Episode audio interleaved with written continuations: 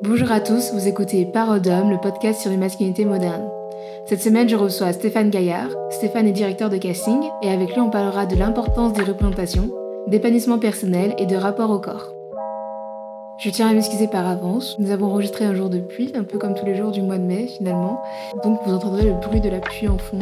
Après, il y a des gens qui aiment bien ça ou pas. Voilà. Euh, je vous laisse écouter. Bonne écoute. Bonjour Stéphane. Bonjour. Comment vas-tu aujourd'hui Stéphane? Écoute, je vais bien. Je suis contente de te rencontrer. Moi aussi. Est-ce que tu peux te présenter Stéphane? Oui, donc je m'appelle Stéphane Gaillard, je suis directeur de casting. Je travaille pour le cinéma, la télévision, je fais aussi des séries. Et depuis maintenant 27 euh, ou 28 ans. Oh wow Et tu as, et tu as quel âge? Et j'ai au mot mon âge, je suis né en 1972, je suis sûrement le plus vieux de tes invités. et j'ai 49 ans. D'accord, ah oui. Oui, en effet, peut-être plus vieux. C'est rare d'avoir des invités un peu plus euh, matures, en fait. euh, commençons directement, Stéphane. Quand je te dis masculinité, à quoi tu penses? Alors, euh, Là, tout de suite, tu me, mets, tu, me mets comme une, euh, tu me mets euh, au bord d'une falaise là. Alors, j'ai pas le vertige, j'ai pas peur de tomber. C'est comme s'il y avait un, un abysse, une abysse énorme devant moi. Tu vois, ça me provoque rien comme mot en fait, ah. masculinité. C'est un mot qui m'est assez. Moi, j'aime beaucoup la langue française, mhm. elle est très riche. Et d'habitude, il y a toujours des mots qui me, qui me viennent. Mais masculinité, c'est vraiment un mot qui m'est si je devais le définir, hein, tu mm. vois, j'en serais incapable, très honnêtement, parce que c'est une. Euh, ça m'est très étranger. C'est comme si c'était une planète. Euh, pourtant, je suis un homme, je suis un garçon, mm. mais c'est comme si c'était une planète que j'avais, dont j'avais jamais foulé le sol. Ça m'est vraiment. Euh, oui, c'est un mot qui m'est très étranger en fait, très étranger. Est-ce que tu penses que ce mot, il a perdu son sens en grandissant ou qu'il avait, il a jamais eu de sens pour toi dans ta vie euh, Non, je pense que c'est une, c'est une question de récit, de mon récit à moi, de mon histoire euh, à moi, où, mhm. les, où les hommes soit étaient très absents, ou bien euh, il m'était interdit de les aimer par d'autres personnes, mhm. donc c'était compliqué. Donc c'est les grands absents. Donc c'est vrai que le masculin, la masculinité, c'est vraiment quelque chose qui m'est étranger en fait. Mhm. Et il a fallu longtemps pour que je, que je l'apprivoise. ouais. Reprenons depuis le début. Tu as été élevé par ta mère seule ou tu, as, tu avais un père mais n'étais pas absent Alors pour mon histoire familiale, je vais essayer de faire ça parce qu'elle est, ah. elle est, c'est une histoire de composer, décomposer, ah. recomposer, décomposer, recomposer. Puis je suis euh, né de mon père et de ma mère. Mhm. Et mes parents ont divorcé très très très vite quand j'étais très très jeune, quand j'étais un nourrisson, donc je n'ai pas de souvenir d'eux ensemble. Et ensuite, ma mère m'a abandonné à mon père, un vrai abandon, elle est partie. Mon père était très jeune, avait 19-20 ans. Il n'avait pas la maturité pour euh, s'occuper d'un nourrisson, donc j'ai été élevé par ma grand-mère paternelle. Mon père vivait avec sa mère encore à l'époque, hein, c'est les mhm. années 70. Il travaillait, mais je sais, en tout cas, ce qui m'a été raconté, qu'il m'aimait énormément et qui s'occupait de moi euh, dès qu'il rentrait. Et puis, il n'y a eu plus aucune nouvelle de la mère. Et puis, un jour, la mère a débarqué sans prévenir. Et elle a pris le coupin, le couffin, pardon. Et donc, elle a emmené l'enfant. Oh. Donc, il y a eu un abandon, puis un kidnapping. Et ensuite, le père était tellement dans une tristesse de ne plus avoir l'enfant qu'il a abandonné l'enfant à son tour.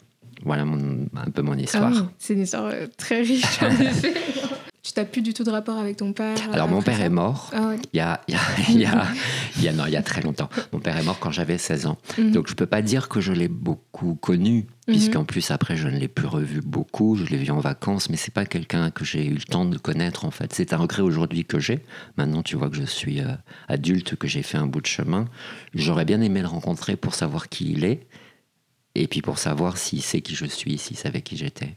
Du coup, tu t'es construit sans figure masculine autour de toi, tu dirais? Oui, euh, ou en tout cas, euh, elles étaient, euh, elles m'étaient interdites d'être aimées en fait, donc c'était très compliqué. Mhm. Donc c'est vrai que les figures masculines, elles sont assez absentes de ma de ma vie, ou quand elles ont été présentes dans ma vie, enfant et adolescent, donc c'était à l'école avec les garçons.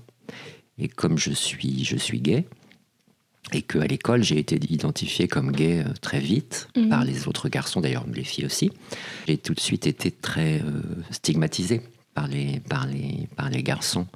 Et donc, euh, et donc, de ce fait, exclu, ne participant pas à la masculinité normative qui, est, qui était imposée à l'école, en fait. Donc c'est voilà, mais donc c'était une histoire, c'est des choses assez violentes, mais j'en ai pas fait des figures masculines, au contraire. Mhm. D'accord, je vois très bien. Et du coup, tu étais comment quand tu étais enfant? Parlons de ça. Quand j'étais enfant Ouais, quand étais Alors c'est drôle, quand j'étais enfant, j'ai très peu de photos de, de, de moi, en fait. Très, très, très peu. Alors, sur les photos, je suis toujours un petit garçon qui sourit énormément. Alors, c'est très, très intéressant parce que les enfants, ils montrent rarement, en fait, leur souffrance ou leur. Mais mm. en fait, je me rappelle qu'à l'intérieur, il y a toujours un décalage entre l'image que je renvoie de moi, où je suis toujours très drôle, je fais le pitre, mm. et à l'intérieur de moi, ce sentiment euh, euh, d'être un peu perdu, de ne mm. pas savoir euh, où est ma place, en fait. Et ce sentiment, tu en as parlé avec d'autres personnes ou... À l'époque euh, oui, à l'époque Non, à l'époque, non. Malheureusement, j'ai tout gardé pour moi. À l'époque, il n'y avait pas cette opportunité d'avoir les réseaux sociaux. J'aurais aimé euh, dialoguer avec d'autres garçons, etc., en parler, ou d'autres filles, etc. Mhm. Euh, non, non, j'étais très, très seul, malheureusement, très isolé. Je, je, gardais les choses, les choses pour moi. Et quand tu étais enfant, tu, tu, tu étais plus un, garçon à traîner avec les filles ou, à traîner, ou juste. Bah, de facto, euh, je traînais et j'avais des amis plus filles parce que de toute façon, les garçons m'avaient exclu ou m'interdisaient le territoire des garçons. Mhm. Donc je me suis retrouvé évidemment avec plus d'amis filles, mais en même temps, c'était difficile de se construire parce que je ne suis pas une fille. Donc en fait, j'étais toujours sur un territoire qui n'était pas le mien. On ne m'autorisait pas à être sur un territoire où j'aurais aimé avoir des camarades garçons, euh, hétéros même, hein, euh, pas spécialement gays, mais des camarades garçons, peu importe leur orientation sexuelle ou leur identité de genre, mais des garçons. Mais ça m'était pas offert. Donc l'espace des filles m'était offert. C'était une chance parce que j'étais pas du, j'étais extrêmement bien accueilli et c'était un endroit euh, euh, safe pour moi. Pour autant, c'était pas mon territoire, donc j'étais dans un dans une espèce d'espace où je n'étais nulle part en fait. Ouais, toujours un peu, euh, tu sais pas où ta place en grandissant. D'accord. Et ça a changé en grandissant, enfin en passant de l'adolescence à l'âge adulte? Comment ça se passe? Ah bah ça c'est heureusement. là on parle de vraiment là on parle vraiment de la petite enfance dès le primaire hein, ça se passe en fait hein. dès le mhm. primaire les enfants euh, m'avaient identifié les garçons m'avaient identifié comme gay. Mhm. D'ailleurs dès le primaire je savais déjà que j'étais un homme gay et puis après donc il y a eu le collège le lycée heureusement après il y a eu la, la j'étais majeur donc là je me suis émancipé Hein, où j'ai pu, euh, c'est ce moment que j'attendais euh, avec mhm. impatience en fait, de prendre ma vie en main et de décider pour moi ce qui est bon pour moi. Donc oui, les choses ont changé à partir du moment où j'étais, à mhm. partir de 19 ans, tout a changé. Est-ce que tu es parti de, chez toi Oui, je suis parti de chez moi. J'avais nulle part où aller. J'avais un amoureux qui m'a accueilli euh, dans son tout petit, ah. dans son tout petit studio. Mhm. Et ma vie a commencé à partir de, à partir de là où j'ai pu euh, me construire, commencer mhm. à réfléchir à qui j'étais, ce que je voulais et surtout ce que je ne voulais plus. Qu'est-ce que tu considérais comme je ne voulais plus? Tu as pu euh, déterminer ce que tu ne voulais plus avoir? Ce que je voulais plus, c'est qu'on décide à ma place et qu'on m'assigne à une place qui n'est pas la mienne. Je voulais prendre ma place qui était la mienne, tout simplement. Donc pour cela, il fallait que je, que je sois en mouvement seul et que je prenne mes décisions seul, quitte à aller contre les autres. Ce que je n'arrivais pas à faire avant, enfant ou adolescent. Parce que de 19 ans à 49 ans, il y a beaucoup, de chemin. Tu, veux, tu peux nous en parler? Est-ce que je sais pas, t'es arrivé à Paris euh, directement ou comment enfin, Est-ce que tu as grandi à Paris même? Je sais pas. Non, je ne suis pas né à Paris. Je suis mm. né euh, dans le centre de la France, à Nevers. J'y ai vécu très petit. Et lorsque ma mère m'a récupéré, elle habitait à Paris. Elle a été montée à Paris. Et du coup, j'ai grandi à Paris sans connaître vraiment là où j'étais né encore une fois. Donc c'est encore une, histoire de territoire en fait. Mhm. Euh, de oui, c'est une histoire de territoire. Hein, Je mhm. me suis senti un peu apatride, tu vois. Jamais au bon endroit.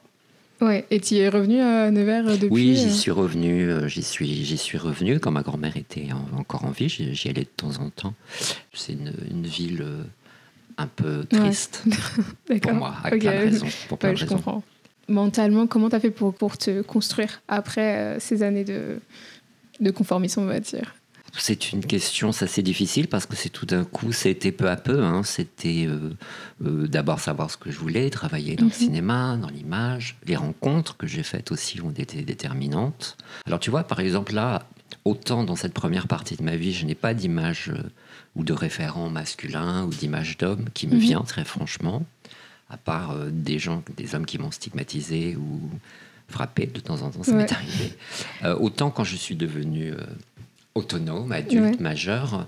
J'ai eu la chance de rencontrer le comédien Michel Serrault, le grand acteur, où je suis devenu son assistant. Oui, là, je peux dire tout d'un coup, il y avait une, il y a eu un modèle masculin, mhm. en tout cas un artiste, voilà, bah, de par sa sensibilité, sa complexité, où tout d'un coup je pouvais me sentir, non pas que je m'identifiais, mais en tout cas où je pouvais me sentir euh, à l'aise. Et puis surtout, je pouvais me reconnaître en lui, comme je pense qu'il pouvait se reconnaître en homme. On était, on était deux hommes, deux garçons. Euh. Et comment t'es arrivé à travailler dans ce milieu-là, euh, dans le milieu de l'image, du cinéma et tout ça? Ben, J'ai commencé donc par être assistant de, de Michel Serrault, qui m'a fait connaître des grands, grands cinéastes de l'époque comme euh, Claude Chabrol, Claude Sauté, Jacques mmh. Deray, etc. J'étais sur les plateaux de cinéma, je les fais répéter, j'ai rencontré beaucoup de monde. Voilà, et puis un jour je suis parti, je, au bout de deux ans, je n'allais pas rester assistant toute ma vie. et puis j'ai eu une, opportunité d'être, de rencontrer une grande directrice de casting de l'époque qui m'a accepté comme, euh, comme assistant. J'ai appris mon métier avec elle pendant huit mois, puis au bout de huit mois, ben, un jour euh, le téléphone a sonné. Et puis c'était pour moi. On m'a dit non, non, euh, on aimerait travailler avec vous. Ah. Voilà, et, tout est parti de là, d'un premier désir, d'être désiré. C'était plutôt agréable comme sentiment. Une première, une première fois. Waouh, magnifique. Ça donne trop envie. tu travailles comme dans un, dans un métier d'image et quand tu étais plus petit, tu avais vraiment zéro image qui te représentait toi en tant que Alors quand j'étais plus petit, si je dévorais tout parce que moi j'avais déjà une grande euh, culture de cinéma. Enfant, c'était par la télévision et surtout par ma grand-mère qui regardait la télévision tout le temps et qui très très petit dès l'âge de 3 ans m'expliquait qui était qui, quel artiste. Euh, mon grand-père était un grand cinéphile alors il regardait les films les, les, grands classiques, donc je le regardais avec lui le soir, il m'expliquait les grands acteurs, etc. Donc j'avais quand même cette... Euh, l'image m'a toujours passionné intéressé. Après, quand je suis devenu plus adulte, j'ai été beaucoup, beaucoup, beaucoup, beaucoup, euh, beaucoup au cinéma. C'était difficile de, de m'identifier, en fait. Hein. J'ai plus des j'ai plus des images de personnages féminins ou d'actrices qui m'ont euh, qui m'ont ému, qui m'ont remué, mmh. qui ont provoqué des choses en moi. Pour autant, il y a beaucoup d'acteurs que que je que j'aime mais du coup tu vois comme c'est trop incarné pour moi et du coup comme moi c'était trop absent c'est difficile pour moi de m'identifier à un personnage masculin. Mhm. pas que je ne peux pas le suivre et pas l'aimer et l'apprécier hein. donc du coup je me souviens que j'étais plus pointu sur les réalisateurs où je m'identifiais plus à eux à travers les films qu'ils racontaient. Et d'ailleurs les metteurs en scène sont cachés on ne les voit pas. Donc c'est des, figures cachées mais qui racontaient euh, leur récit. Et euh, maintenant dans ton travail tu Comment tu fais pour euh, garder cette euh, idée en tête de vouloir bien représenter les hommes ou les femmes ou pour que les gens soient bien représentés? Ah bah ça c'est mon travail et mon expertise depuis presque 30 ans, 30 euh, ans maintenant. Mm. C'est une réflexion sur l'écriture aussi. Est-ce que c'est stéréotypé Est-ce qu'on n'est pas dans le cliché? C'est aussi une question de bon sens sans être militant, juste une question de bon sens, de dire, mm. euh, voilà, euh, qui n'est pas représenté Est-ce qu'on pourrait travailler sur la diversité? Et qu'un casting, c'est comme je dis toujours un, tableau. Sur un tableau, il n'y a, y a, pas que du blanc, il n'y a pas que du noir, il y a mille nuances de couleurs différentes. C'est ça qui fait la richesse. Mm. Alors peut-être qu'on voit que du jaune au départ, mais si tu regardes bien, tu vois qu'il y a du vert, ah, mais il y a de l'orange aussi. Et tout ça amène, euh, amène du sens. Donc c'est pour ça qu'on, c'est pour ça que les gens qui travaillent avec moi travaillent avec moi, tout simplement. D'accord. ok. Je vais revenir sur la masculinité. En grandissant, quand est-ce que tu as réalisé que tu étais un homme et que tu étais différent de, par exemple, des autres femmes ou, euh? ben, Évidemment, je sais que je ne suis pas, euh, je suis au courant que je suis, que je ne suis pas une femme. Je suis, je suis en accord avec mon genre, mais euh, pour autant, euh, vu que les garçons, encore une fois, me stigmatisaient ou en tout cas m'excluaient du groupe des garçons, mhm. il a fallu que je me, il a bien fallu que je me, je trouve une solution pour vivre et me tenir debout. Donc je, je suis comme né de moi-même. Je suis devenu une espèce d'atome autonome de moi-même en disant oui voilà je suis un garçon. Je, je, je n'appartiens pas au groupe de garçons que, qui m'est donné à voir sous mes yeux mais je suis pour autant garçon. Je suis un, un garçon, un garçon mm. pluriel, on va dire. Masculin pluriel, c'est joli ça, tu vois, par exemple. Masculin pluriel, je trouve qu'il y a une, il y a un prisme infini du masculin. Oui, tout à fait. Mais c'est vrai que par exemple, comme moi je fais, je fais beaucoup de, de danse, des fois, il y a des filles qui demandent oui, est-ce qu'il y a des garçons? Mais, qui font de la danse? Et je leur dis bah oui, il y a bah des garçons qui font de la danse, il y en a plein. il y a des filles qui font du foot. Ouais, c'est ça. et ils me demandent toujours mais est-ce est qu'il y a des garçons garçons? C'est-à-dire, est-ce qu'il y a des garçons hétéros qui font de la danse avec nous Il y en a des garçons hétéros. Il y en a plein, il y en a bah énormément. Voilà le cliché aussi, les stéréotypes. Il y a toujours cette, ce truc de la sexualité qui vient avant le, avant le genre. Oui, oui, oui. Euh, peu importe euh, ce que tu fais, en fait, finalement. Euh, enfin, ça se superpose en tout cas. c'est ça. Il y a beaucoup de choses qui peuvent se superposer, c'est ça là. Ouais, c'est sûr. Après, on est toujours, on est toujours plus que notre genre. Enfin, on est tellement plus de choses. Mais si tu veux, il y a une anecdote quand j'étais là, ça me revient quand j'étais ado au collège. Il y avait la prof de PS de sport, et puis elle faisait des, elle, elle séparait à l'époque en fait les, un groupe garçons et un groupe filles. Donc pour moi, c'était vraiment le sport était très difficile à vivre parce qu'il y avait les vestiaires avant. Ah où j'avais des réflexions pas très agréables et j'avais toujours très peur qu'il y ait quelque chose, qui se passe quelque chose et je me sentais vraiment pas en sécurité mhm. dans cet espace de garçon où j'avais beaucoup de remarques, on me bousculait, etc. Donc elle, elle avait décidé pour me protéger, je pense, c'était bienveillant, mais le résultat n'était pas super, mais c'était bienveillant. Elle m'avait mis dans le groupe des filles. Je me sentais pas humilié du tout en tant que garçon d'être avec le groupe des filles, puisque c'était dans un endroit safe. encore une fois, je me retrouvais pas, tu comprends, sur le bon territoire. Hein, et je regardais. Mais ce qui est intéressant par rapport aux garçons, qui eux étaient hétéros, en tout cas à ma connaissance, en tout cas à l'époque, euh, qui sait. Ce qui est intéressant, c'est que le fait d'être un homme gay, du coup, ça les agressait beaucoup que j'étais dans leur groupe. Mhm. À partir du moment où la prof de PS m'a mis dans le groupe des filles, je ne suis plus, de, je ne suis plus devenu... Euh, ça s'est calmé immédiatement les agressions envers moi, les stigmatisations. Alors j'étais, je n'étais pas considéré par une, comme une fille par les garçons du groupe. Pour autant, je n'étais plus un homme totalement pour eux. Mmh. Homme gay. Du coup, c'était plus acceptable. J'étais dans un espace entre filles et garçons, ce qui fait qu'ils m'ont foutu la, paix un peu, un peu après, en fait. Il y a beaucoup, on entend beaucoup, euh, enfin moi je suis beaucoup sur TikTok, et euh, c'est vrai qu'il y a beaucoup de gens euh, qui parlent de, des, des, garçons, du comportement des garçons dans les, comment ça s'appelle? Je ne trouve plus le mot. L'endroit où se change. Ah, les vestiaires. Les vestiaires, voilà, merci beaucoup. je t'avais perdu.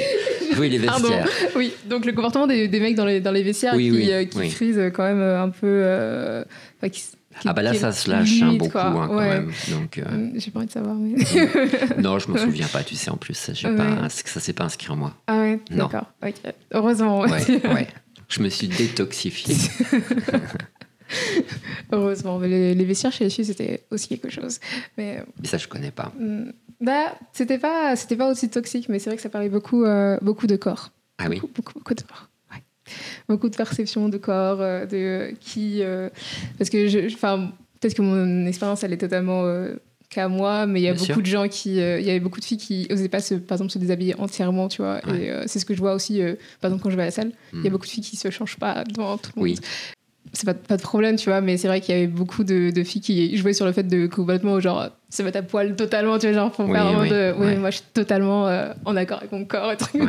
Et c'était un peu genre, juste non, en fait, tu, tu mets juste tout le monde à l'aise, en fait, euh, avec ça. Donc, ça sert à rien de, de s'imposer euh, s'il y a des gens qui préfèrent pas se mettre à poil devant tout le monde, quand même. C'est clair. Mais bon, voilà. En parlant de corps, est-ce que toi, tu te trouves beau, Stéphane? Ah, Comme tout le monde, des jours oui, des jours je m'aime bien, des jours je m'aime pas mal, des mhm. jours je m'aime beaucoup, c'est mhm. assez rare quand même. Mais il y a des jours où je m'aime moins, ou en tout cas je me trouve moins, euh, moins beau, moins joli, ça dépend des jours en fait. Mhm. Et comment ton rapport à, ton corps il a évolué euh, de tes zéros euh, Est-ce que tu t'es toujours accepté ou tu... bah, c'est, pas, en fait, c'est pas que je me suis pas accepté, j'ai même pas eu le temps de me poser la question, puisqu'encore ah. une fois, euh, les autres, les garçons en l'occurrence, euh, m'ont tout de suite euh, expliqué que mon corps n'était pas très masculin, mhm. que mes muscles étaient, mes muscles, mes, mes, os étaient un peu fins, mes poignets étaient trop fins, que j'étais trop maigre. du coup, oui, j'ai complexé, j'ai complexé pendant très très très longtemps sur, euh, sur mon corps en me trouvant presque anorexique alors que je, n'étais, je ne l'étais pas, ce qui, est, ce qui est grave parce que l'anorexie c'est extrêmement grave. Mhm. Heureusement, je ne suis pas tombée parce qu'on me poussait tellement en me disant Mais tu es anorexique, mais qu'est-ce que tu es maigre, etc. Donc, euh, euh, mon corps, jusqu'à 20 ans, il était très encombrant. Hein. Je me sentais. Euh, voilà, et puis en plus, ça, ça, ça, à force, tu sais, qu'on te répète quelque chose, surtout quand tu es jeune, tu finis par euh, l'intégrer. Je l'avais un petit peu intégré, donc tu as atteint de dysmorphophobie. Tu sais, tu te mm. regardes dans la glace et tu te vois pas dans, dans, la réalité de ton corps comme tu es, qui est en fait un corps fin, le garçon, voilà, c'est tout, pas plus que ça. Euh, mais encore une fois, avec le temps, on peut réparer les choses, on peut, on peut les changer. Mhm. aujourd'hui, euh, aujourd'hui ben, je suis comme je suis. Euh, des fois, je me trouve pas mal. Des fois, je me dis, oh, fais un peu de sport quand même. voilà. Comme nous tous. Et comment tu as, fait pour changer mentalement? Comment tu as fait pour te, te, délivrer de ces complexes, de ces ah, C'est un long euh, chemin.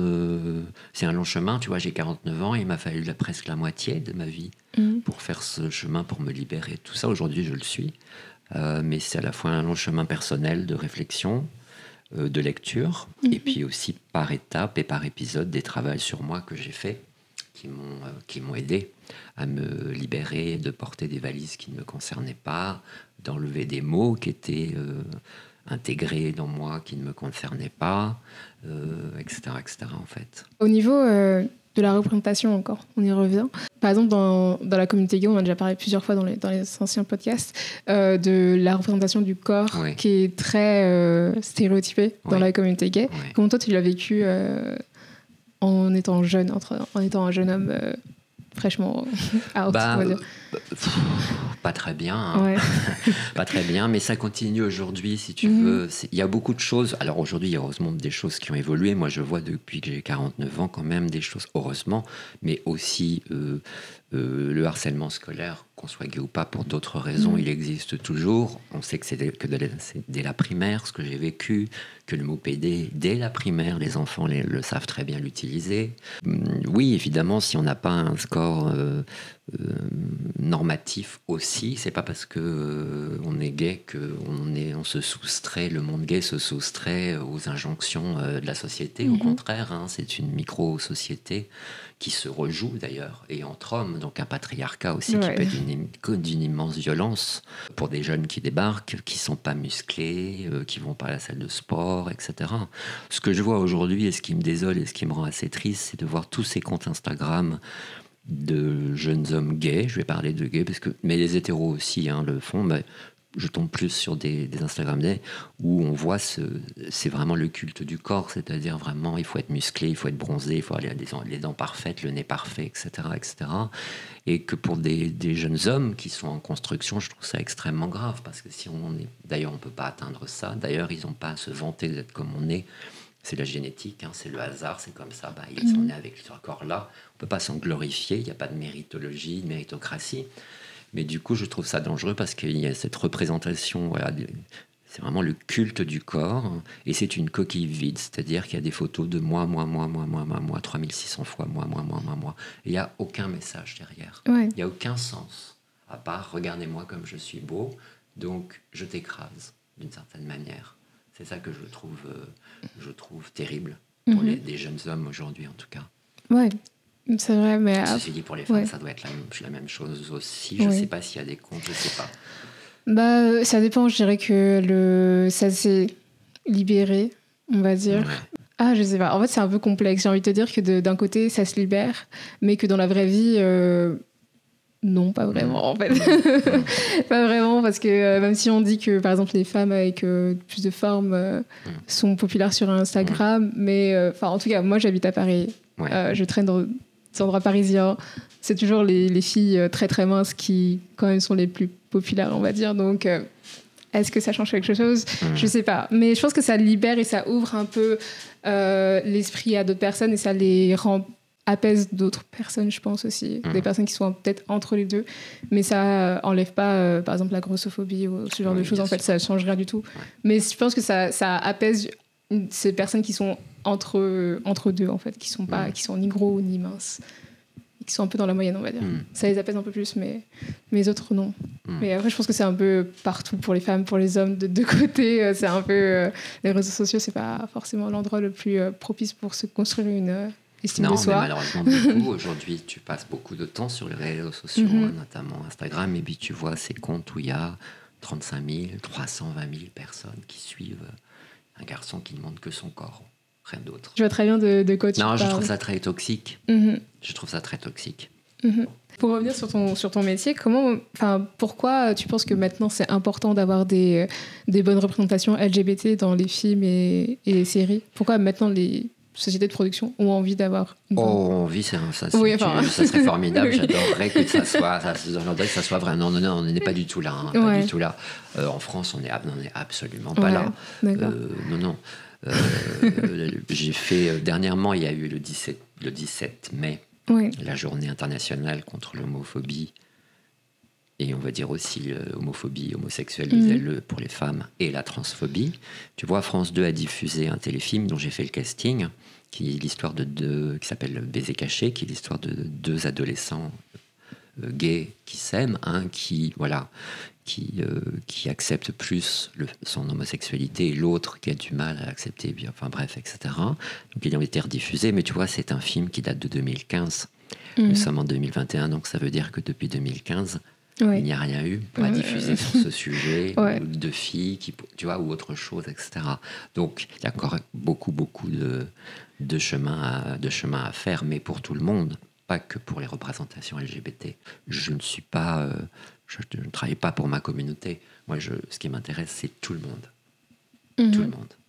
Oui, je comprends totalement. Enfin, comparé aux États-Unis, c'est vrai qu'une, par exemple, une série comme Euphoria serait jamais sortie en France. je ne sais même pas si elle aurait été euh, pitchée euh, quelque part. Non, je ne sais pas. On l'a pas en tout cas. Mhm. Mais, c'est on a 20 ans de retard, hein, surtout. 20 mhm. ans de retard, yes, faut, voilà. c'est dommage, quoi. Je pense que j'ai l'impression que le cinéma français n'est pas euh, comment dire, si nul comparé au cinéma américain. Et c'est dommage qu'on ne puisse pas avoir autant de, de représentation, ne serait-ce que pardon, sur la couleur de peau, sur les choses. Oui, ce qu'il faut, c'est que, euh, bien sûr, mais là, il y, y, a quand même des choses qui, qui, se font, des mouvements qui se font. Le collectif 50-50, mhm. par exemple, sur la parité, la diversité, l'égalité, tu vois. Il y a aussi des mouvements, il y a aussi euh, des... Tu vois, il y a des choses qui se font. Alors évidemment, c'est lent. Moi, j'aimerais que ça aille plus, plus vite, mais ça va... Euh, dans, cette, dans, la temporalité que ça doit, ça doit, que ça doit être. Et puis surtout, je pense que c'est pas une question d'interdire les films que l'on voit, c'est de donner l'opportunité à d'autres de raconter d'autres récits différents. C'est ça qui est intéressant, c'est d'avoir mm. autant de films différents et pas juste, voilà, une espèce de chemin un peu unique de récits toujours racontés par les mêmes.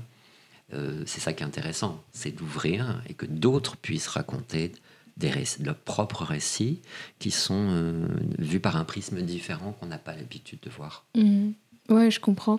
Mais après, c'est difficile de faire accepter euh, à d'autres personnes notre récit, tu vois ce que je veux dire? Par exemple, euh, si moi je veux faire une, une, série avec que des personnages noirs, mmh. ce sera dur de dire aux gens non, c'est pas une série pour les noirs, c'est une série pour tout le monde, mais il y a juste des personnages noirs dedans en fait. C'est très dur de, de faire comprendre aux gens que c'est pas que pour nous, fait par nous, pour nous, mais c'est fait pour tout le monde. C'est juste que. Oui, que le récit est universel. Ouais, que ça part d'une expérience personnelle, mais pour autant, euh, tu vois, moi je peux tout à fait m'identifier. D'ailleurs, je m'identifie à tous les personnages. Mm. Je disais tout à l'heure des personnages masculins, j'y arrive pas. En fait, c'est faux parce que tu vois, je pense à un jeune acteur euh, qui est noir et que j'adore. Euh, et du coup, non, je, pense que moi, je m'identifie à tout le monde, tu vois, peu mhm. importe la couleur de peau. Je, ou alors, tout d'un coup, je, soit je ne m'identifie pas, mais en tout cas, j'ai envie d'être ami avec mhm. euh, le personnage. Ou le protéger, ou le. Tu vois voilà, mais simplement, c'est que ces représentations, elles sont tellement euh, à dose homéopathique que le public blanc n'a pas l'habitude de voir. Alors il y a une espèce de réaction comme ça, ça convoque une réaction en disant mm. oh là là, mais il y a que, ou c'est pour que, etc. Moi, plus il y aura de représentations différentes, plus l'œil s'habitue. Mm-hmm. C'est parce qu'elles sont à dose homopathique, alors tout d'un coup, elles apparaissent dix fois plus que. Donc plus il y en aura, plus ça se banalisera en fait. Et, et du coup, on dépassera cette histoire euh, de, de couleur de peau là, en l'occurrence, pour euh, voir une histoire et un récit simplement. Mais ça prendrait du temps, du coup. Il faut un peu de travail. Beaucoup de travail même. Du coup, euh, Stéphane, on va conclure avec la dernière question qui est... La question piège. Ouais, c'est ça. La question la plus difficile pour moi. Pour tout le monde en vrai. C'est vrai. T'inquiète pas, pour tout le monde. Euh, une chose que toutes les femmes devraient savoir sur les hommes selon toi? Écoute, euh, une chose que les femmes devraient savoir sur les hommes.